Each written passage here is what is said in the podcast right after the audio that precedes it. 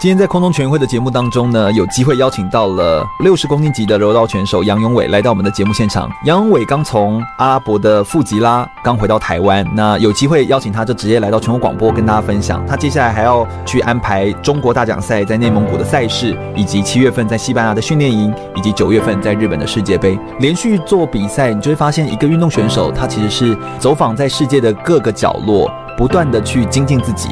他是一个追求完美的人，然后是一个不断追求挑战极限，让自己的身体或者是心理也都可以持续成长的人，能够一直坚持，让他可以持续的成长。他的家人其实对他来说最大的帮助，拥有家人的支持，拥有哥哥跟他一起来做练习，妈妈偶尔还会卷起袖子跟他一起到柔道场上一起来做训练。有这样子的家庭环境，也有这样子非常擅长情搜的爸爸，帮他搜集来自各国的选手的资料，帮助他在技术研究上面可以更加的提升跟精进。也有身边的好教练跟国家的资源来协助他，让他把柔道运动持续的推进。杨勇纬是我们现在台湾男子柔道选手当中未来的明日之星。我相信今天的节目内容一定能够带给大家有不一样的启发。如果你真的对于柔道运动有兴趣的话，欢迎可以持续的关注杨勇伟选手哦。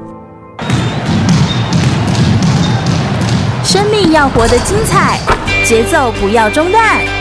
张开双手，迈出步伐，跟着心跳的频率，释放你的脑内啡。我是全玉，每周日下午一点，空中全运会，运动零极限。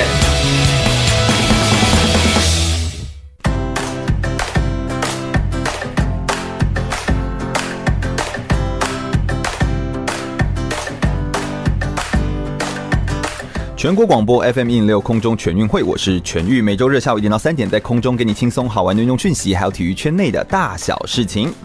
Hello，大家好，来到了空中全运会的节目现场啊！每一次呢，来到礼拜天的下午呢，就是让人家有一种非常舒服，然后就是要开始动起来的感觉。没错，今天呢，我们又邀请到了一位非常优秀的运动选手来到我们节目现场了，真的不夸张，这位选手真的是。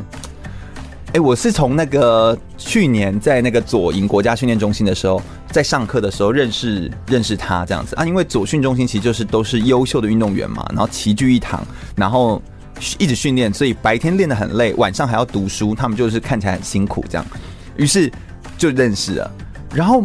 他真的是最近的成绩跟新闻报道不断呢，就是最近有非常多的新闻媒体在报道呢。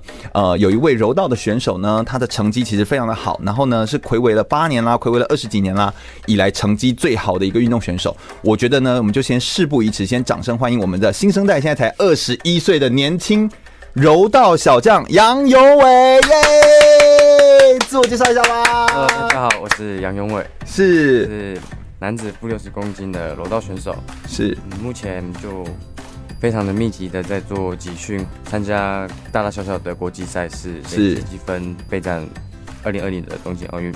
嗯，哎、欸，勇纬不用不用紧张，放轻松。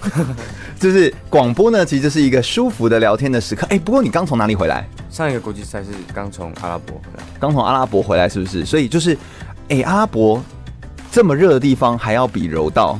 你们在室内比吗？就是是有冷气的，有冷气的啊！我想说也太热了吧，就是真的很热，而且你们穿那个衣服又重，然后虽然看照片看起来就是摔得很大力摆，就会流汗，但就是觉得嗯，好像真的有点太热。听说也是四十几度还是多少多少度这样子，嗯，就在沙漠的一个地方，但是感觉怎么样？就是最近那个赛事，最近那个赛事我感觉可以，就是当那时候在比赛的时候，就是状况。觉得很好，那一天的状况很好，嗯，动作也做得非常的顺，是，对，他是亚太柔道锦标赛，是，然后你是拿下了银牌的成绩，听说这成绩是相隔了二十二年男子亚洲最好的，就是这个项这个比赛以来最好的成绩，哎，啊，为什么会是这么久的时间？是不是他有一些强大对手挡在前面？以我来说，我觉得其实每一个选手都非常的。厉害，嗯，但是就是要去针对性的去去练习，去针对你会遇到哪一些选手，做一些不同的比赛的技术策略啊，对，讨论，然后去加强训练，这样。嗯，是不是这种竞技类的运动项目有点像是像拳击啊？然后我记得那个时候访问主恩啊，然后他的教练就会说，那种运动有点像是一物克一物，或是有些人就是跟他对到，你们就是谁就比较，就是他没有说你过去是金牌，这一次就稳是金牌这种感觉，对不对？对对对，积极项目好像是对对，而且积极项目的变化性是非常大的，对，不到最后一秒钟你不会知道，对，结果是如何，对，所以这个就。这是这个积极项目的迷人的之处，对，它也是一个特色。然后就是所有人都有机会翻盘，也随时都可能会有黑马跑出来那种感觉。呃，永伟他其实是呃二零一七年。台北市大运的时候的，就是的国手。二零一八年，他在六月份的时候夺得东亚柔道呃锦标赛的金牌，然后取得了亚运的资格。二零一八年的亚运的比赛的时候，他也是睽违了八年以来男子的六十公斤级的呃选手当中拿下了铜牌的成绩，所以成绩也是非常的好。所以最近就是密集的在备战二零二零东京奥运会的比赛。是是，那可不可以跟我们简单介绍一下，就是？几岁就开始练柔道运动啊？就柔道运动感觉是一个需要蛮长的时间，然后来做呃培训或者是练习的一个运动项目。你大概几岁就开始练了？嗯，我国小三年级就接触这个柔道运动。小学三年级，小学三年级是几岁啊？八岁九岁吧？对对对，九岁十岁，类似这样子的年纪。那这样练到现在也就差不多十一年，十十一十二年，十一年十二年的时间，哇，也是蛮长的时间都待在柔道道馆。家族是都是运动的选手吗？还是要不然怎么会有这个契机是练柔道？大部分台湾不就跆拳道？对对对对啊！除了我爸爸不是一位，我全家都是选手。是，对对。就天哪，天哪，我。这个这个不能呃，那个各位那个杨家呢是不能够轻易的去 去动到的。哎，妈妈是什么项目啊？也是柔道？妈妈也是柔道，柔柔道脚力是一起的哦。对对，我们以前是不分家。嗯，对对对。啊，哥哥也是，哥哥也是。目前是只有哥哥跟你，还有弟弟，还有弟弟，弟弟也是柔道。对对对，三兄弟全部都是柔道选手。真的是太强了，太强了，而且也都是成绩很不错的选手们哈。那刚好永伟，各位真的是没有机会，你知道广播节目就是这样，就是 只能够听声音了。但大家如果看到杨永伟本人，就会觉得他根本就是模特儿等级的，就是他从不知道从哪里跑出来这样哈，从杂志跳出来这样。那哎、可不可以跟我们再说一下啊？后来入选成为国家队之后，你就一直待在左训吗？我从高三选台北四大运的时候，就一直都。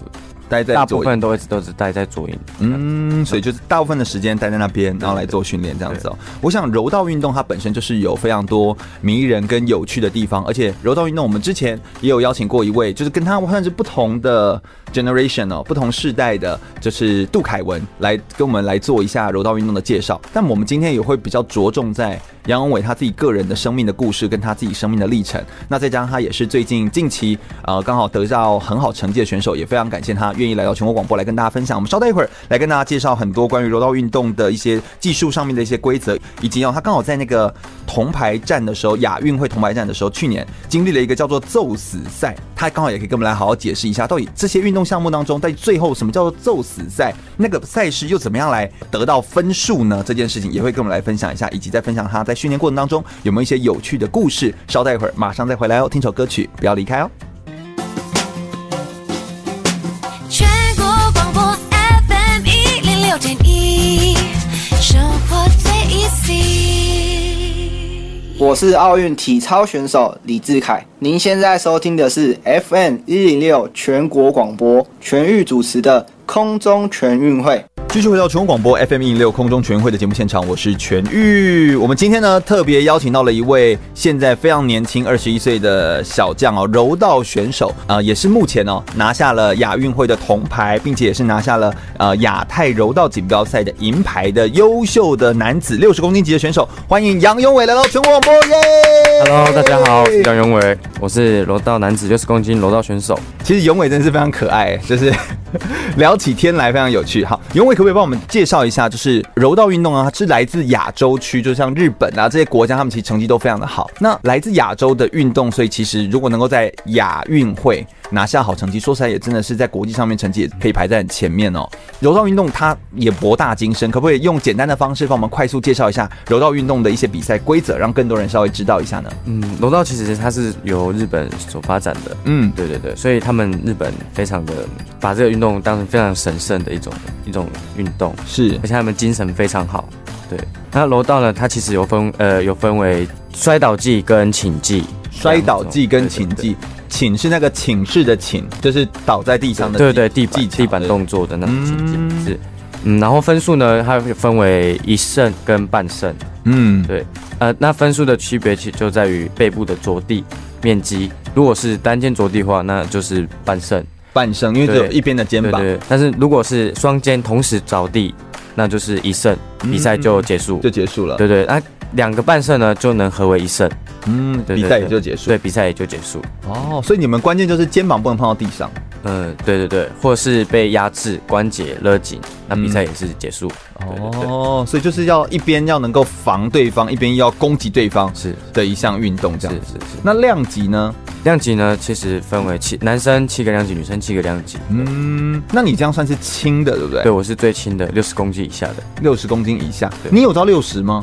会超过。哦哦，你现在有超过就对了。对对对。但因为我看你就是没有很，就是。没有到很重的感觉，所以你就是到时候再降到六十，对，对对，然后再吃回来一些些，对对对对，维持维持维持啦，这样一直维持，要不然真的没办法没办法那个 很久，不能够这样一直就是太瘦或者是这样，还是要维持在一个适合的地方这样子哦。那柔道运动跟比如说摔跤啦、武术啦、合气道，他们都是积极运动，又有哪些呃不一样的地方？会不会有点复杂啊？嗯，其实说起来，它很多小细节的地方是非常不一样的，嗯，比如说。衣服啊，或是因为你看摔像摔跤或是脚力，他的衣服他的衣服就贴身，是是是。那、嗯、我们的就是不贴身，我们就是用抓衣服的方式。对对对，所以就完全不一样。对对，其他的武术啦或什么，就他们虽然都是格斗或都是技击的这样的项目的运动，那但是比赛的方式跟比赛的规则其实也是差非常多。好像你在亚运会的时候有一个叫做。宙死赛那个是什么？你可不可以介绍一下这个规则？骤死赛就是你在正规时间，我们的比赛时间其实是四分钟。嗯，那你在四分钟之内，双方都是没有得分的情况下，就会进行所谓的黄金宙斯赛，就是所谓的黄金得分。黄金得分是哦，那会发生什么事情？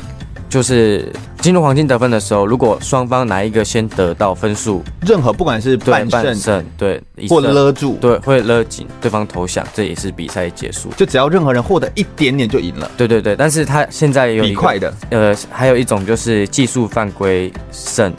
哦，那是什么？胜就是技术犯规有分很多种，嗯、但是如果你有三支犯规的话，比赛就结束。哦，对对对，等于你拿到三张牌就是出场，就有点像是拿到了，但黄牌是两张哈，就是跟足球又不太一样，对对，但反正就是拿到了红牌，红牌，对对对，就出去了，对对。哦，所以就是你也不能够犯规，一直用犯规的方式去去干扰这个比赛。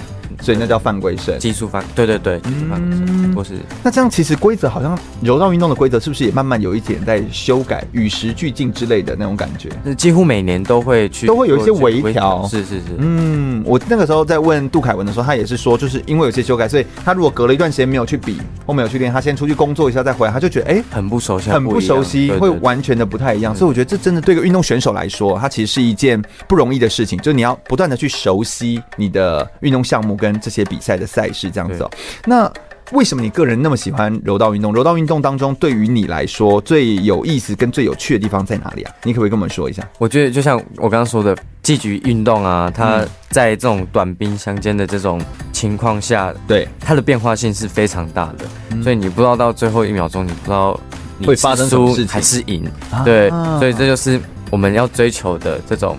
你喜欢追求这种刺激吗？对对对，非常有刺激，而且又很有挑战性哦。对，这也是你个人喜欢的点，对不对？对对对。哦，在柔道运动当中有一个词叫做“精力善用，自他共荣”，这好像是柔道运动当中好像很常会提到的一个词句，对不对？对。那它是什么样的意思啊？它是不是就是你刚刚说它很重日本嘛？来自日本，很重精神，很重什么层面？那个意思比较像什么？那你自己个人也是认同的吗？嗯。对，我也非常认同这一点，就是我们讲自他共荣好了，就是我们两个互相的在做训练，但是我也不让他，他也不让我，这样会非常的就是有强度，而且两个会互相提升。对对对对，这就叫自他共荣。所以我帮你，你也帮我，这样是互相的。所以你们很尊重对手，对对，因为对手是在帮你进步的人，所以就那个敌人其实是在协助你进步的人。对对对，你知道我就是。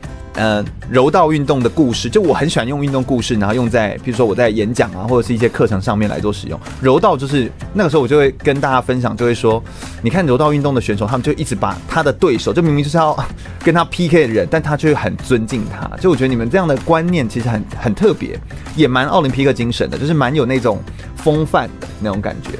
对，那精力善用当然就也包含，就你必须要很最大限度的使用自己的身体当中的所有的东西，想尽办法。所以你这样子呃全力以赴的心情，其实也是一种尊敬对手的表现。所以我觉得这其实都是呃非常好的表述方式，这样子。那我想柔道运动有这么多的呃内容跟细节，那杨伟他其实本身个人哦出国去比赛过很多地方，你应该出国到底出过几次啊？你从国哎、欸，高中三年级的时候就入选二零一七年台北市大运，对，所以那是高三，嗯，那年纪那么小，所以你应该是在这么年纪轻轻的时候，你比较密集的时期是最近这几年一直出国吗？是，所以这密集这这段时间去过很多国家。我想我们稍待一会儿来稍微休息一下，来听一些有趣的故事，就是他在不同国家去比这些赛事，并且看到的各国的风情，以及认识各国的人，或者交到一些不同国家的柔道的朋友。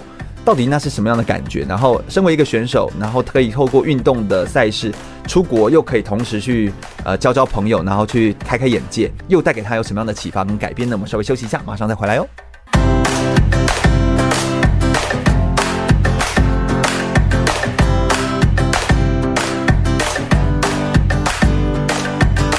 继续回到全广播 FM 一六空中全运会的节目现场，我是全玉。我们今天特别邀请到了杨永伟来到我们的节目现场，来跟大家分享很多关于柔道运动的一些讯息跟呃赛事内容。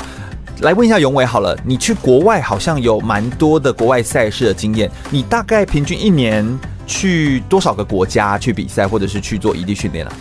大概五六个吧，五六个。哦，那这样不就大概两个月就出国一次？对对对。那你这样都不用收行李哎，对对吧？打开就要出国，再合起来东西装装就，对。哎、欸，真的哎，我觉得那种常常飞来飞去的选手，说实在，而且你们的行李箱要带的东西就会有哪些？就休闲的衣服、柔道的比赛衣服。对对，我们其实很多东西，对不对？嗯、对。训练服呃什么还有什么东西啊？附件哎，不对，就是什么滚筒，对对对之类的。还有，但应该最重的东西应该就是我们的柔道衣吧？因为我们比赛我们需要两套，一个是白色，一个是蓝色。蓝色。再来，我们还要多带一套是我们的练习用的，哦、所以等于大概带了三套出去。而且柔道衣超重啊，对对，又超硬，对不对？所以那个哎，那个你有量过柔道衣几公斤吗？丢上丢上行李箱，你大概就要两个行李箱。一个吧，一个、哦、一个一个，就可以了。对对对，全部塞在里面。对对对。哎呦，那这真的算是还蛮有那个整理东西的能力，这样子。不过有时候选手会懒得再买其他东西，可能也是这个原因，不然就要再另外有请人家来带。国外训练这件事情其实蛮好玩的。你最有印象去的一些国家有哪些国家？嗯，德国、土耳其还有。日本、德国、土耳其跟日本有没有一些有趣的事情，或者是在训练方式上不同，或交到一些朋友，或者是有没有一些故事，可不可以跟我们分享一下，跟听众们分享一下？有一次在那个德国，嗯，一个大奖赛，德国的大奖赛，对对对。然后那时候我们不知道他们的嘉年华会是怎么样。嘉年华？为什么大奖赛有嘉年华会？是一个开场的表演？不是不是，那是在他们的。一个国家的自己一个嘉年华会，然后我们当时不知道他们有这个活动，有这个活动，然后他们就整个街上啊，整个地铁站全部都变装。啊，全部都变装，每个人几乎每个人都变装，然后非常呃非常开放，对对对对，而且很热闹，嗯，对对对，然后那时候就嗯想吓到，就觉得哦。好特别，这让我想到我去我去二零一六年里约奥运，就是在巴西的时候，然后去当志工。那一段时期的时候，他们的表演也就都是用那种，因为你知道巴西就他们有所谓的那种很漂亮的那种游行，他们很喜欢办那种大型游行，然后都会有什么羽毛啊、森巴吧，对啊对，跳边跳森巴舞，然后各式各样的变装，全部都。哎、欸，那个真的很盛大，在国外。对，台湾好像就比较，我们比较有，我们妈祖绕境比较盛大，就是比较大这样子。那其他我们就比较不会看到像这种，所以就不同风情。对对对。所以它不是比赛的一环，但就是去到那个呃地方生活，对，对对，那个城市有点融入了那个城市的感觉，对对对，让你很有印象。对对对，对，嗯，啊没有进去跟着玩一下？有啊，我们就进去。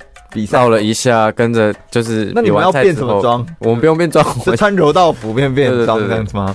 就不用变装就对了，跟着进去走走。对对对，而且应该那个那个当下大家都很热情，我还记得就是有时候你不管是喝饮料，或者跟大家就会分享给你。我还记得我们拿那个杯子在喝饮料的时候，大家就是哎、欸、你杯子没有东西哦，因为没办法跟你一起喝，他就倒给你，每一个人都倒一点点，你就突然又多了一杯这样子啊，很好笑。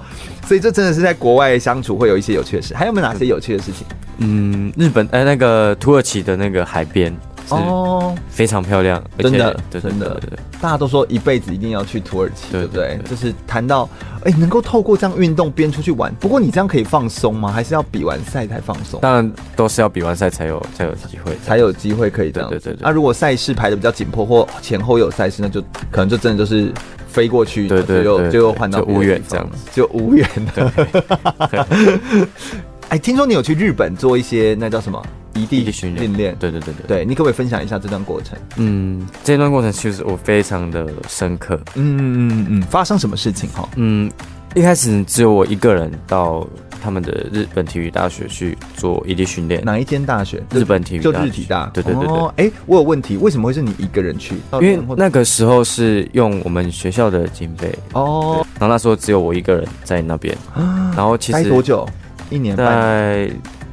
一学期三个月哦，那就差不多一学期。对对对，然后那时候去的时候有点害，有点陌生，有点害怕。但是你不是也会日文吗？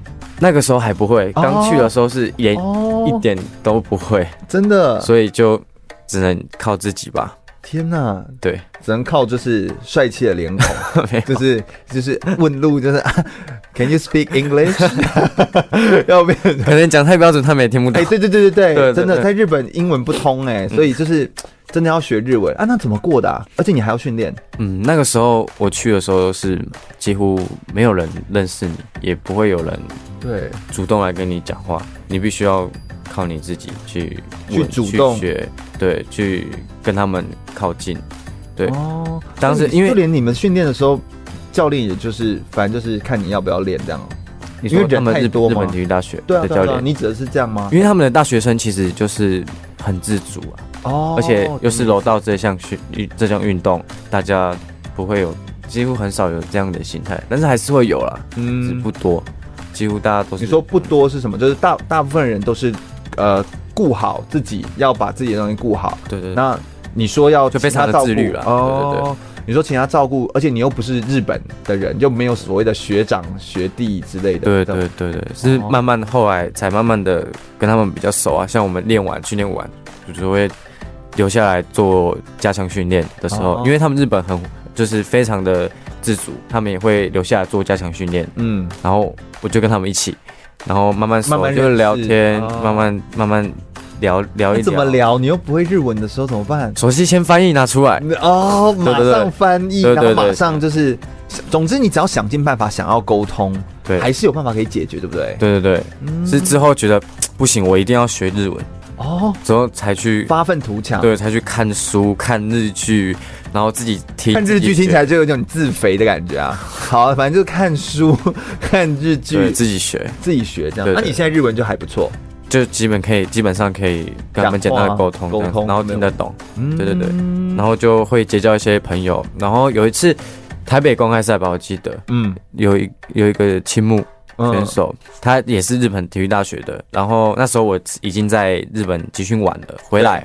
然后他呃一起参赛我这项比赛，对，然后我们在冠亚军的时候对到，对，那时候就非常兴奋，对啊，因为我们非常熟悉彼此。啊，对对对，然后那种感觉，而且我们也是比到黄金宙斯赛的那种，哎，这根本就是精力善用、自他共荣的最好表现，哎，就是那种就是好朋友，然后一起练，然后代表不同国家，但是。呃，平常都是好朋友，但是比赛场上，哎、欸，我们就是比赛，然后我也尽全力，你也尽全力，对对对，然后已经不会管，就是我输还是他输，他输我赢，不是为了要赢那件事情，而是我们要尽全力去，对，我们去享受这场比赛。哎、欸，这真的是最好的一个状态，哎，对，我觉得非常的。我觉得练柔道就对了，就那个感觉让你觉得很值得，对不对？对对对对，嗯，而且你的家人其实也非常的支持你。我看你哥哥也是常常都是你的陪练，对对对，就是陪伴你一起练习。因为就是我们刚刚有说嘛，就一定要有一个好的对手才能够互相搭配这样子。所以你哥哥也算是很懂你，对不对？嗯嗯、呃，我们来讲以前好了，非常的 是要爆料吗？对对对，我们以前以前我还不是很厉害的时候，哥哥当然比较厉害，因为对对对对对。比是比我多年的饭，哎呦，哎，先报一下哥哥名字啊，快点！我哥哥叫杨俊廷，直接报出来，没有在怕这样子。哎，对，他吃比较多年的饭，然后他回来回到家的时候，他就他说会会那种很很很厉害的那种感觉，嗯，我一只手让你这种，然后一只手让你，对，就是那种瞧不起我，很瞧不起，对对，然后很坏，我感觉他这是在激励我啊。然后那时候高中升高中的时候。我们其实实力就已经有到那边了，我们两个就非常的会摔到，其实快有点快有点像兄兄弟要打架的那种感觉。可是我们教练不会理我们，放任我们在那边。就说 OK，这两只就让他们打。对对对。对，可能有他们用一把，可是我觉得非常感谢哥哥这样子。嗯，我知道你们兄弟感情非常的好啊，然后哥哥人也很有趣，嗯，就是是一个有意思的人这样子，所以就是透过他的陪伴，然后有一个好的对手跟你一起搭配这样子。你这样出国去比赛，有没有发现国外的动作或者是国外的一些技巧跟呃台湾很不一样呢？之类？对对对对，他可能应该是说欧洲国家跟亚洲国家哪里不同，摔法比较。不一样，嗯，嗯，因为欧洲选手他们比较偏向于力量，是对对对，他们技术比较不会这么的精跟专业。哦，OK，对对，对对，他们他们比较偏向于力量这一这一方面，力量型的，所以我们就必须要去针对他们。去做一些策略性的嗯。讨论啊什么的，是是是是是，所以你要针对他们的个别性，然后去做一些讨论，所以有点像是我们要做一些情搜啦，这种感觉。那呃，目前厉害的国家，就柔道表现厉害的国家有哪些国家？嗯，就像我们当然知道日本一定一定是厉害的国家，那。其他呢？欧洲或者是美洲、俄罗斯或是巴西这几？俄罗斯跟巴西是因为什么原因呢？你觉得体格？对，体格还有力量。啊，我知道俄罗斯就是那种很凶悍，对不对？他个性上面对对很凶悍。或乔治亚这种国家的哦？为什么？哎，乔治亚这我就。不知道嘞，我以为是一个 Georgia，就就觉得他是一些人很好的人啊，这样。之前的，所以都你看，这都是一些刻板印象。但就是真的，他们去经历之后呢，他们才会看到哦，真实的样貌是什么。然后透过去到不同的国家，也可以增进。出国去做这样的移地训练，是不是对你来说真的有一些进步？真的就是。感觉自己嗯，好像真的不一样了，跟以前不一样了，然后可以做一些更更多的一些挑战，对，这样子，所以就不太一样，可以有进步。哎，我觉得这真的是一个很棒的过程。我不想我们呃，稍待一会儿再休息一下，我们听个新闻之后再回来，来聊更多关于杨勇纬自己个人生命的历程跟生命的故事哦。马上再回来。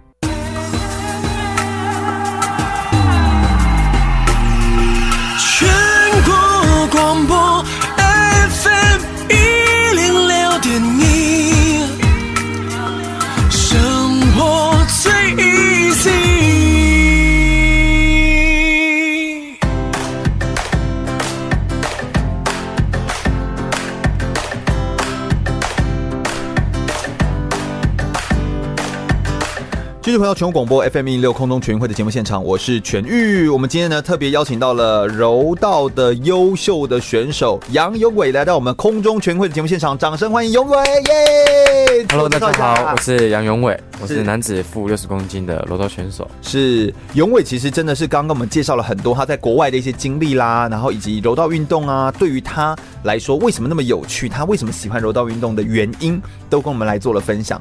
我想一个人会喜欢柔道运动，一定是。有原因的，包含跟他的家庭也很有关系哦。在他们家里，其实算是全家出动来帮助，让他们全家人，他们一家三兄弟全部都是练柔道运动的选手，都非常的优秀。诶，听说你还会跟家人一起去。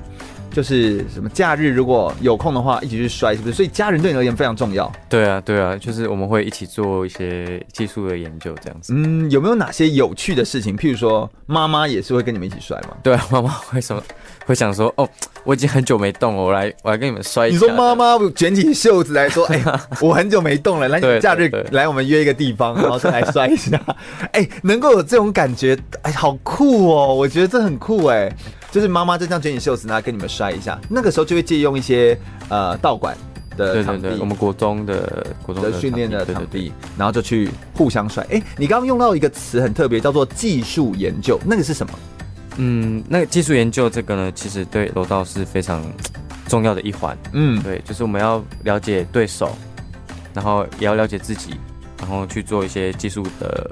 讨论啊，技术讨论跟一些提升，对对对对，嗯，那那些技术讨论是呃比较偏向是比较像情搜吗？还是是什么样的技术讨论？对对，算像是情搜这这种哦。那你可不可以举个例子？譬如说，如果今天你要去对战到一个呃怎样类型的选手，如果你今天都没有对过呢，你要怎么做情搜？就是你都都没有跟他比赛过。呃，如果是没有对过的选手，我就会去看他比赛的比赛的，那就是跟别人比赛影片，对对，跟别人比赛的影片。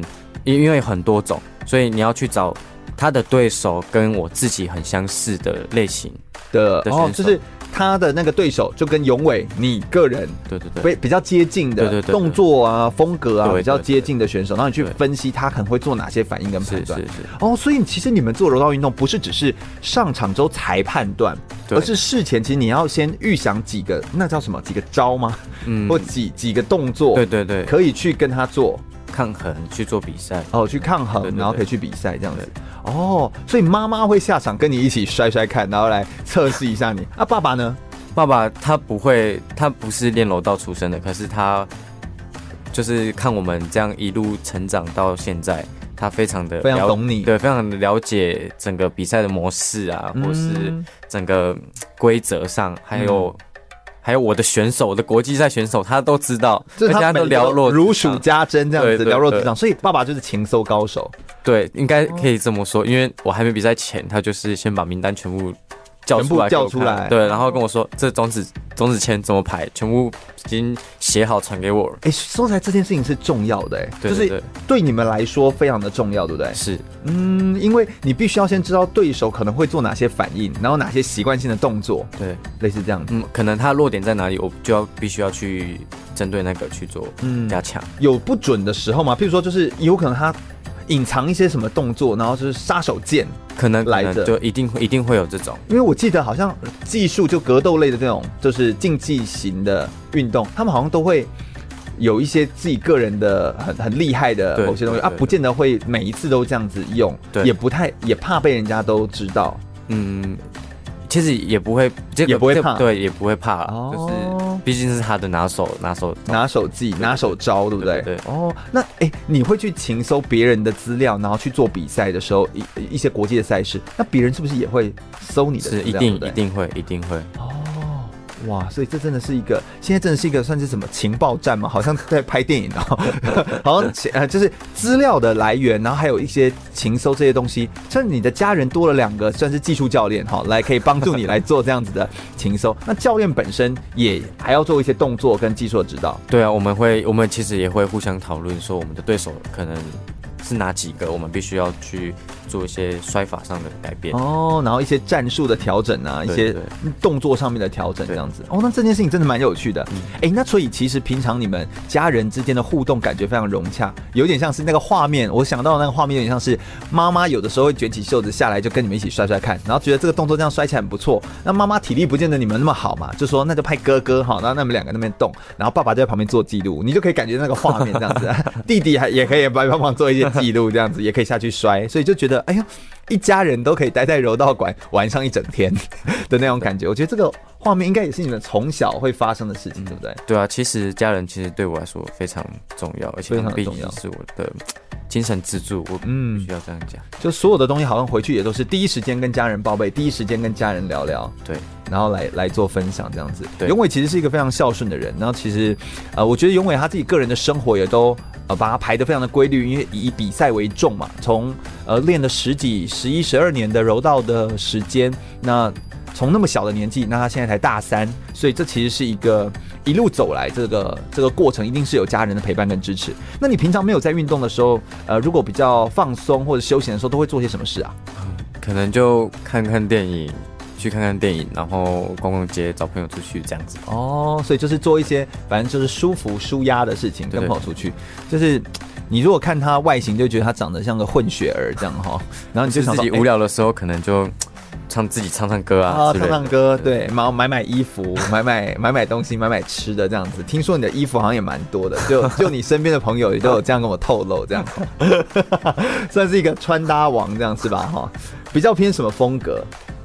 应该是，以免等一下听众变成粉丝啊，就看了照片之后，就是想要知道一下你是什么风格这样。应该是日系风偏多吧？哦，OK。头发是最近变卷的吗？还是一直烫卷很久了？就是一直自然卷，一直烫，一直烫。你真的是，真的是很有趣耶。好，所以其实每一个人哦，就是我觉得你真的是应该也可以去拍一些什么柔道的广告吧。就是之后反正越来越。有名气之后，慢慢的应该就会开始知道这个。不过我们还是以比赛为重啦，哈。二零二零年的东京奥运会，我觉得又来又在日本这个地方这么注重柔道赛事的地方。那如果能够获得这个资格，哎、欸，你可不可以说一下那个积分要是怎么累计，到什么程度才是有积分呢？其实它有分奥运积分跟世界排名的积分哦，是 okay 是不一样的。对，嗯。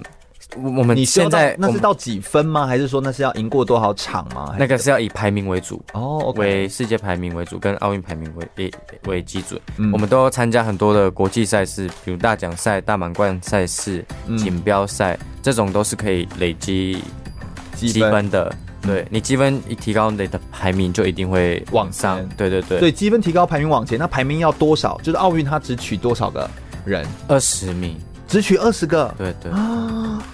天呐，那你就是世界前二十，然后才去比，对，类似那种感觉。对对对对。那目前排名在也是二十二十二十多左右，二十多左右，所以就是继续累积，其实是有机会可以进去的，对不对？所以还在努力，还在累积当中。我想，我们一定要给杨勇纬加油打气，然后支持他，一定要挺进二零二零年的东京奥运会。我相信，呃，东京奥运这个过程一定会是一个非常大的里程碑，也会算是你第一次参加奥运会，对不对？是。第一次参加世界上最大的综合型的运动赛会，我们要先祝福永伟喽。我们稍等一会再休息一下，稍等一会来聊聊永伟在柔道训练过程当中有没有遇到一些挫折的经验，而那些经验又让他有哪些成长跟养分呢？稍微休息一下，马上再回来。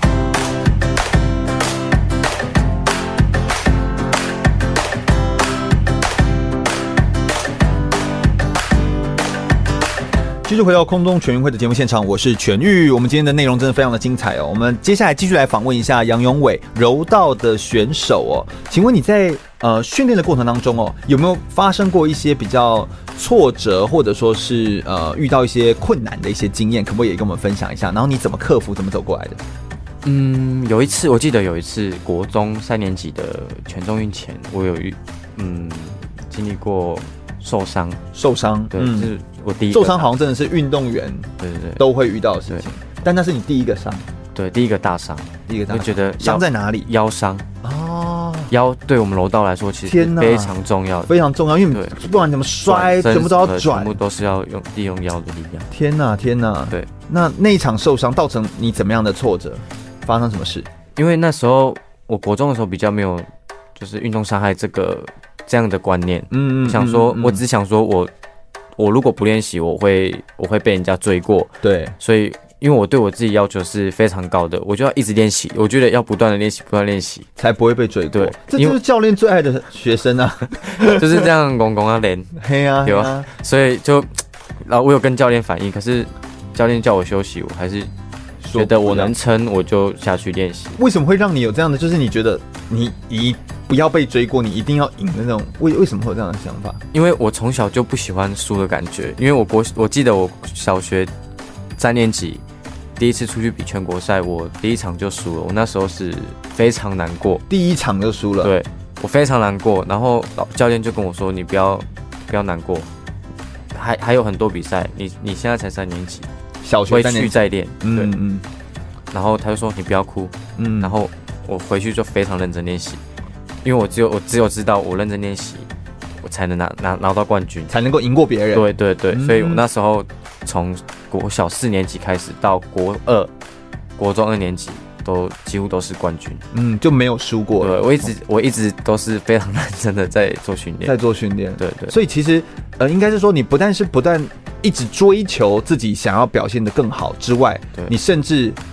一定要拿到冠军，就是你甚至不想要输给任何一个人，对，所以你就是很求胜心很强，对，想要那种望尘莫及的感觉。啊，对，好烦哦！我觉得运动员都是要求求强啊，然后帅啊、快啊，那这都是这样。嗯，然后国三、啊、国三那场全中运，因为有的时候压力很大，因为一直都是在，嗯、因为你成绩一直很好、啊，对，别人就很想追过你，但是别人又就是很看好你，那种压力其实是比一般人还要来得大。就你在练的时候，你就知道这些人其实他是想要追过你的，但是对，但是你又必须继续维持在这个位置上面，不要被追过。哦，天哪！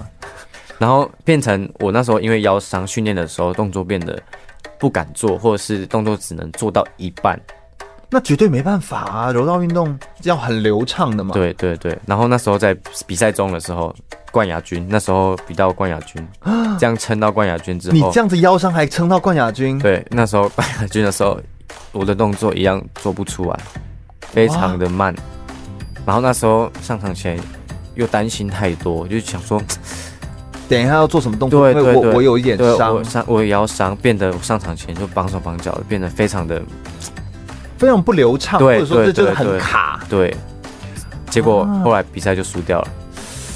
天哪！那你那时候你怎么跟自己说话？那时候整个大崩溃，因为我我永我永远不敢相信我会输，对我输了，我居然输了，我还甚至我睡觉起来，我甚至睡觉起来我还以为这会是一场这是梦，对。但是你伤成那样，就是你已经动作都做不出来的那种伤了。对，那你你也不放过你自己，为什么？为什么？我也不知道，就是可能从小就这么好胜心，嗯，这么强吧。好胜心真的很强。可是后来后来之后，我才了解，慢慢了解运动伤害这个这这个部分。嗯，你有好好治疗？对，我有好好治疗，而且我也就是给我很多的启示。我觉得。一个好的运动员，不只是要认真练习、追求追求目标，也要把自己的身体照顾好，这才是最重要。你有好的身体，你才可以去面对这些后面的挑战，也才会有好的表现。对对对，嗯、所以它其实是一连串的过程哈。是，嗯，我了解，我了解。所以这其实是一个一个历程。哎，我觉得这段这段经历真的是非常的特别了哦。从小三输过一次之后。然后就告诉自己永远不能再输，这样啊。结果那场比赛输了之后，你大概休养多久？大概你是真的就没有练，然后就是好好的静养。就因为国三嘛，就毕业了，毕业中间就有会有一段段休息的时间，之后也刚好在衔接高中这样子。嗯，不过你的成绩一直都已经有很好的成绩，所以应该也是很好往上升到相关的。在高一、高二、高三都是一就是都是冠军，都还是拿到冠军，对，就是。怎么讲？代表伤有养好了，应该这样说。对对对，然后想法也成熟了很多。你觉得那个最大改变，改变了哪样的想法？就是不是一直练，对对对，不是不是只要只有一直练你才会变强。对，你必须要。那还有什么可以变强？生活上你要去生活上去做自律的。各个环节生活，然后规律，对对对对，要非常的自律，嗯、要非常的要求自己。嗯，对对对。你除了生活之外，可能也是营养啦，可能也是呃，就是复健这些也要做啊。对，对，对，不只是单单，所以不是只有训练，对，并不是一直练就变强。对对对。哦，OK，所以这就是一个很好的启示。对，各方面都要非常都要去兼顾到。嗯，在在还有一次的挫折，应该是我高三，也是第一次。接触到成人的比赛，嗯，那成人的比赛为什么高三是接触所谓的你所谓的成人的比赛？因为那时候我高三的时候就去国手选拔，哦，就是跳跳级去选成人的选比的比赛，嗯，这样子，然后就被派去参加国际赛。嗯，那时候我跟我想象的不一样，跟我想象中的国际赛是非常不一样，在哪里？差异太大，因为我觉得你原本以为国际赛是怎么样？就是就彩带吗？还是什么？不是，就很好，就讲说我像像国内赛这样子。哦，你是以为说就是这样的场馆，这样的感觉，这样子的选手，这样子的强度，呃，强度。对对对，我想说大概就是类似这样子，但是我还太浅了，真的。你你觉得最大的落差是，譬如说你一上场还是怎么样？我的力，我的力气，我的经验，完全都没有比那些选手还要来得好。你怎么感觉出来？是你在场上跟他一对，你就发现他的动作。对，然后我那时候观察每一个选手，就是那一场比赛的每一个选手，每一场比赛我看了，嗯、我觉得我就需要我需要我加强，我需要加强的地方还非常的多。但你这样会不会给自己压力太大啊？我那时候当时就非常的 有点想说，嗯，我到底要不要要不要继续练？对，因为我想说，我觉得跟我自己想象的差太多了，嗯，落差太大。然后那时候有想过我，我我我我到底要不要放弃？可是后来我想一想，我想说，因为这是我在做我自己喜欢做的事情，嗯，如果如果我现在追求的跟我想的一样那么简单。那就没什么好追求，那就没有，那就一点都没有意义了，没意思啊。对，这就不是我想，我想，我想要的。所以，我之后就不会有想，之后我就会继续的坚持下去。然后也看到自己有些似乎好像真的变得不一样了，慢慢的去做调整，慢慢去摸索，然后找到自己的重心跟位置，找到自己适合的舞台。对对对，然后也发也很明确的知道自己的目标在哪里。嗯，对，所以才会一路这样子。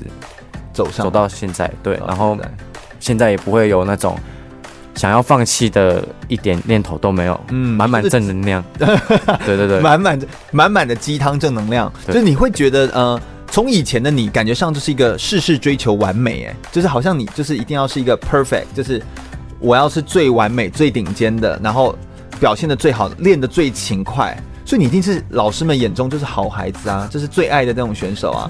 就是你，就希望是一个最顶尖、最好的。但当你看到这个世界，你就会发现，其实你不是去追求那个，你可能要发挥你的特色，找到自己的优势。对。然后你的擅长的点是什么？对。才能够去在这样子这么多都是顶尖的人的身上的时候，找到一个可以突破的破口。是。这其实是一个很大的学习。对啊。这件事情其实这也是一点经验的累积。嗯。就是一滴一滴一滴的累积。对对对。而且当你很挫折那段时间的时候，能够支持你的是不是一样是你的家人？对。非常自信。哎，你的家人是不是每一场比赛在国内的赛事都到啊？对对对，就是应该说几乎每一场比赛，只要我们有有参赛，只要有参赛，对，他就一定到场加油。哎，这真的是很大的支持哎。对，这真的非常不简单。你还说好像很容易辨别出家人在哪里，那会大声的叫。对对对，大家应该都认识我我 我爸妈吧？因为他们很紧张，就是啊，对。用力啊！就是大吼，在底下大吼这样子，攻击一下。哎，有这样的家人，然后有这样子的。呃，家庭的支持才能够让永伟，不管是遇到挫折、遇到挑战、遇到困难，甚至是在受伤的这个阶段的时候，都能够持续的继续往前进，然后没有放弃。我觉得家人真的是功不可没。我想我们等下最后一节节目内容来谈一下，呃，永伟除了分享完挫折经验之后，他自己未来在生涯规划上面有哪些的期许跟未来想要做的事情？我们稍微休息一下，马上再回来哟。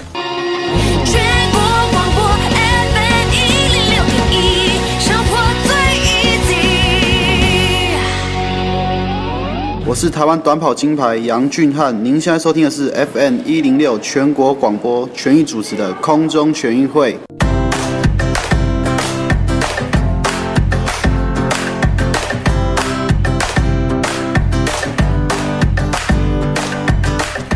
来到最后一节的空中全会的节目内容，我们今天特别感谢杨永伟呢，柔道选手杨永伟来到我们节目现场来跟我们分享很多他的生命历程当中的故事，遇到挫折的经验，以及他怎么样去解决一些困难跟问题。很多的选手其实都会在自己的手机啊，或者是在自己的这个呃网络上面呢，会分享一些他自己非常喜欢激励自己的句子跟名言。我们也问一下永伟好了，在你。的呃柔道运动场上，你有没有一些自己个人很喜欢的激励的句子，或者是可以鼓励到你的一些名言，可不可以也跟我们分享一下？嗯，欲戴皇冠，必承其重。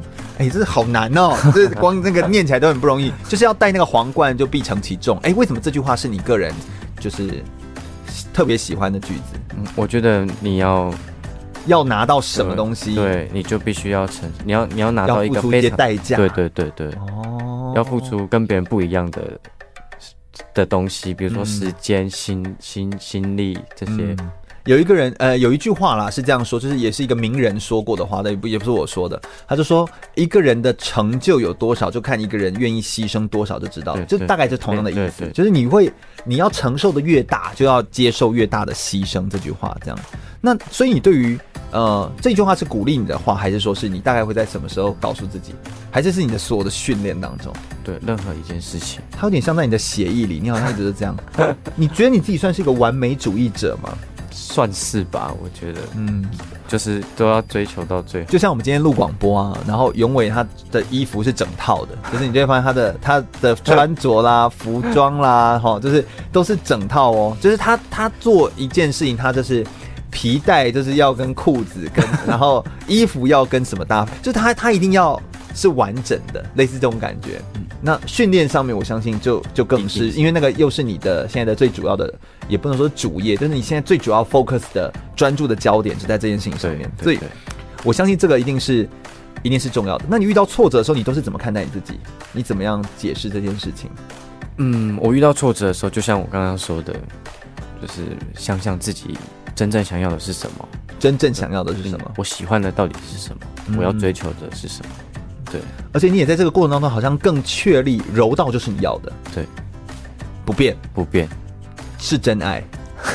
是真爱，好啦，好啦，所以这都是你，所以这一切的准备，其实都是为了让呃你自己可以有更好的明天，可以持续的往前走下去，这样子哦。那我想柔道运动当中，因为你刚刚提到一个运动伤害是腰伤，对不对？你过去有，现在好多了，嗯，现在好多了。柔道运动当中有没有哪些很常会有的一些运动伤害？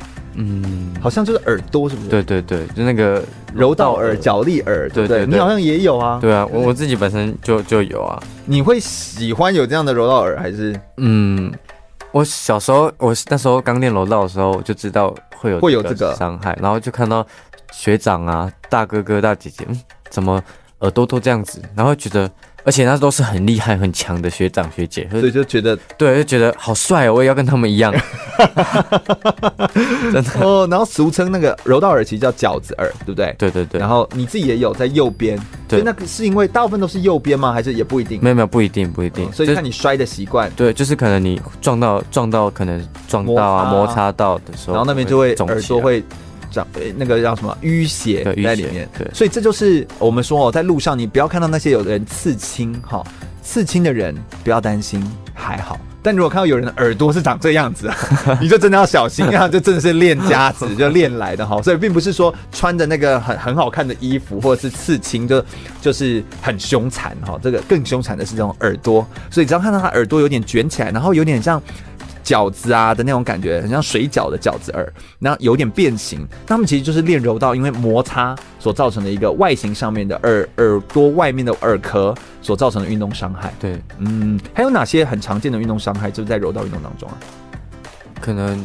其实会有脚伤，或者会一定会大概是腰吧，对不对？会一定会。我看那个杜凯文，他就膝盖十字韧带，对对，膝盖也蛮长的。嗯，因为你们在承受那些重量的时候，扭转啊，扭转，然后同时用在一个地方这样子哈，或者是踝关节的人，这个呃肌腱，其实也都是非常的重要。这主要都是支撑的这几个点哦。非常的关键，这样子。那我们来谈一下最重要的，就是你的运动生涯规划了。你对自己在未来的，我们当然知道柔道选手的生涯，你一定有自己的进程跟想要挑战的事情。所以在柔道运动上面，你未来还想要挑战些什么？那在生活的阶段上面，你又想要挑战些什么事情？可不可以跟我们大家分享一下？嗯，我希望我自己的运动生涯能够长久一点。嗯，对，长久是什么？希望大概能到摔到三十五岁吧，摔到三十五岁，对，你还要再摔十五年，我的天哪！好好，然后太厉害了。大学毕业也希望就是自己能够待在日本。日本的企业队啊，对对对，哎，有日本有这样的企业联赛或企业的队，有有有有哦，就希望自己能。台湾目前没有，没有，但台湾就是没有，台湾没有。对，台湾其实有联赛的，还是都是那些大的运动啊，对，比如说排球、排球，对对对对。像呃足球在成立，其实也是也是比较辛苦啊。然后有呃像最近有听说手球啦，或者是呃有一些其他的运动项目也想要成立一些联赛、职业联赛，但其实就是。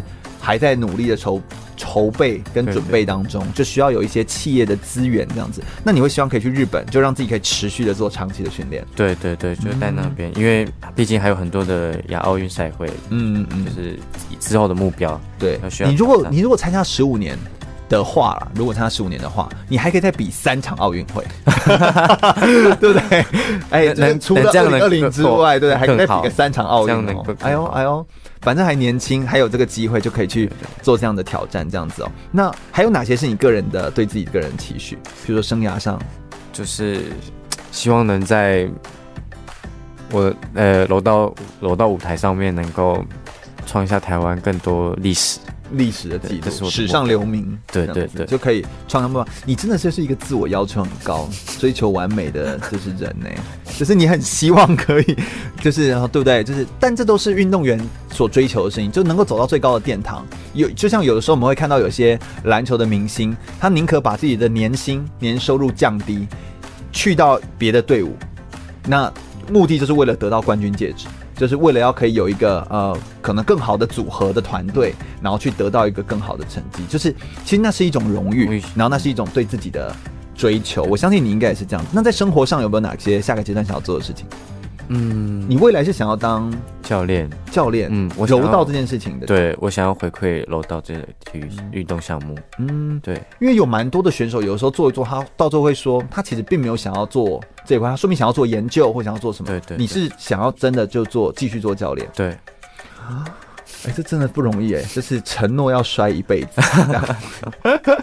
我老了应该也没办法，但教练就变成执教跟指导这样子，可能也会回到就是母校，或者说是在只要能够贡献的地方，对对，对，持续的贡献。我相信，如果呃未来有机会，你应该也可以就巡回的做演讲啦，来跟更多的小选手们分享。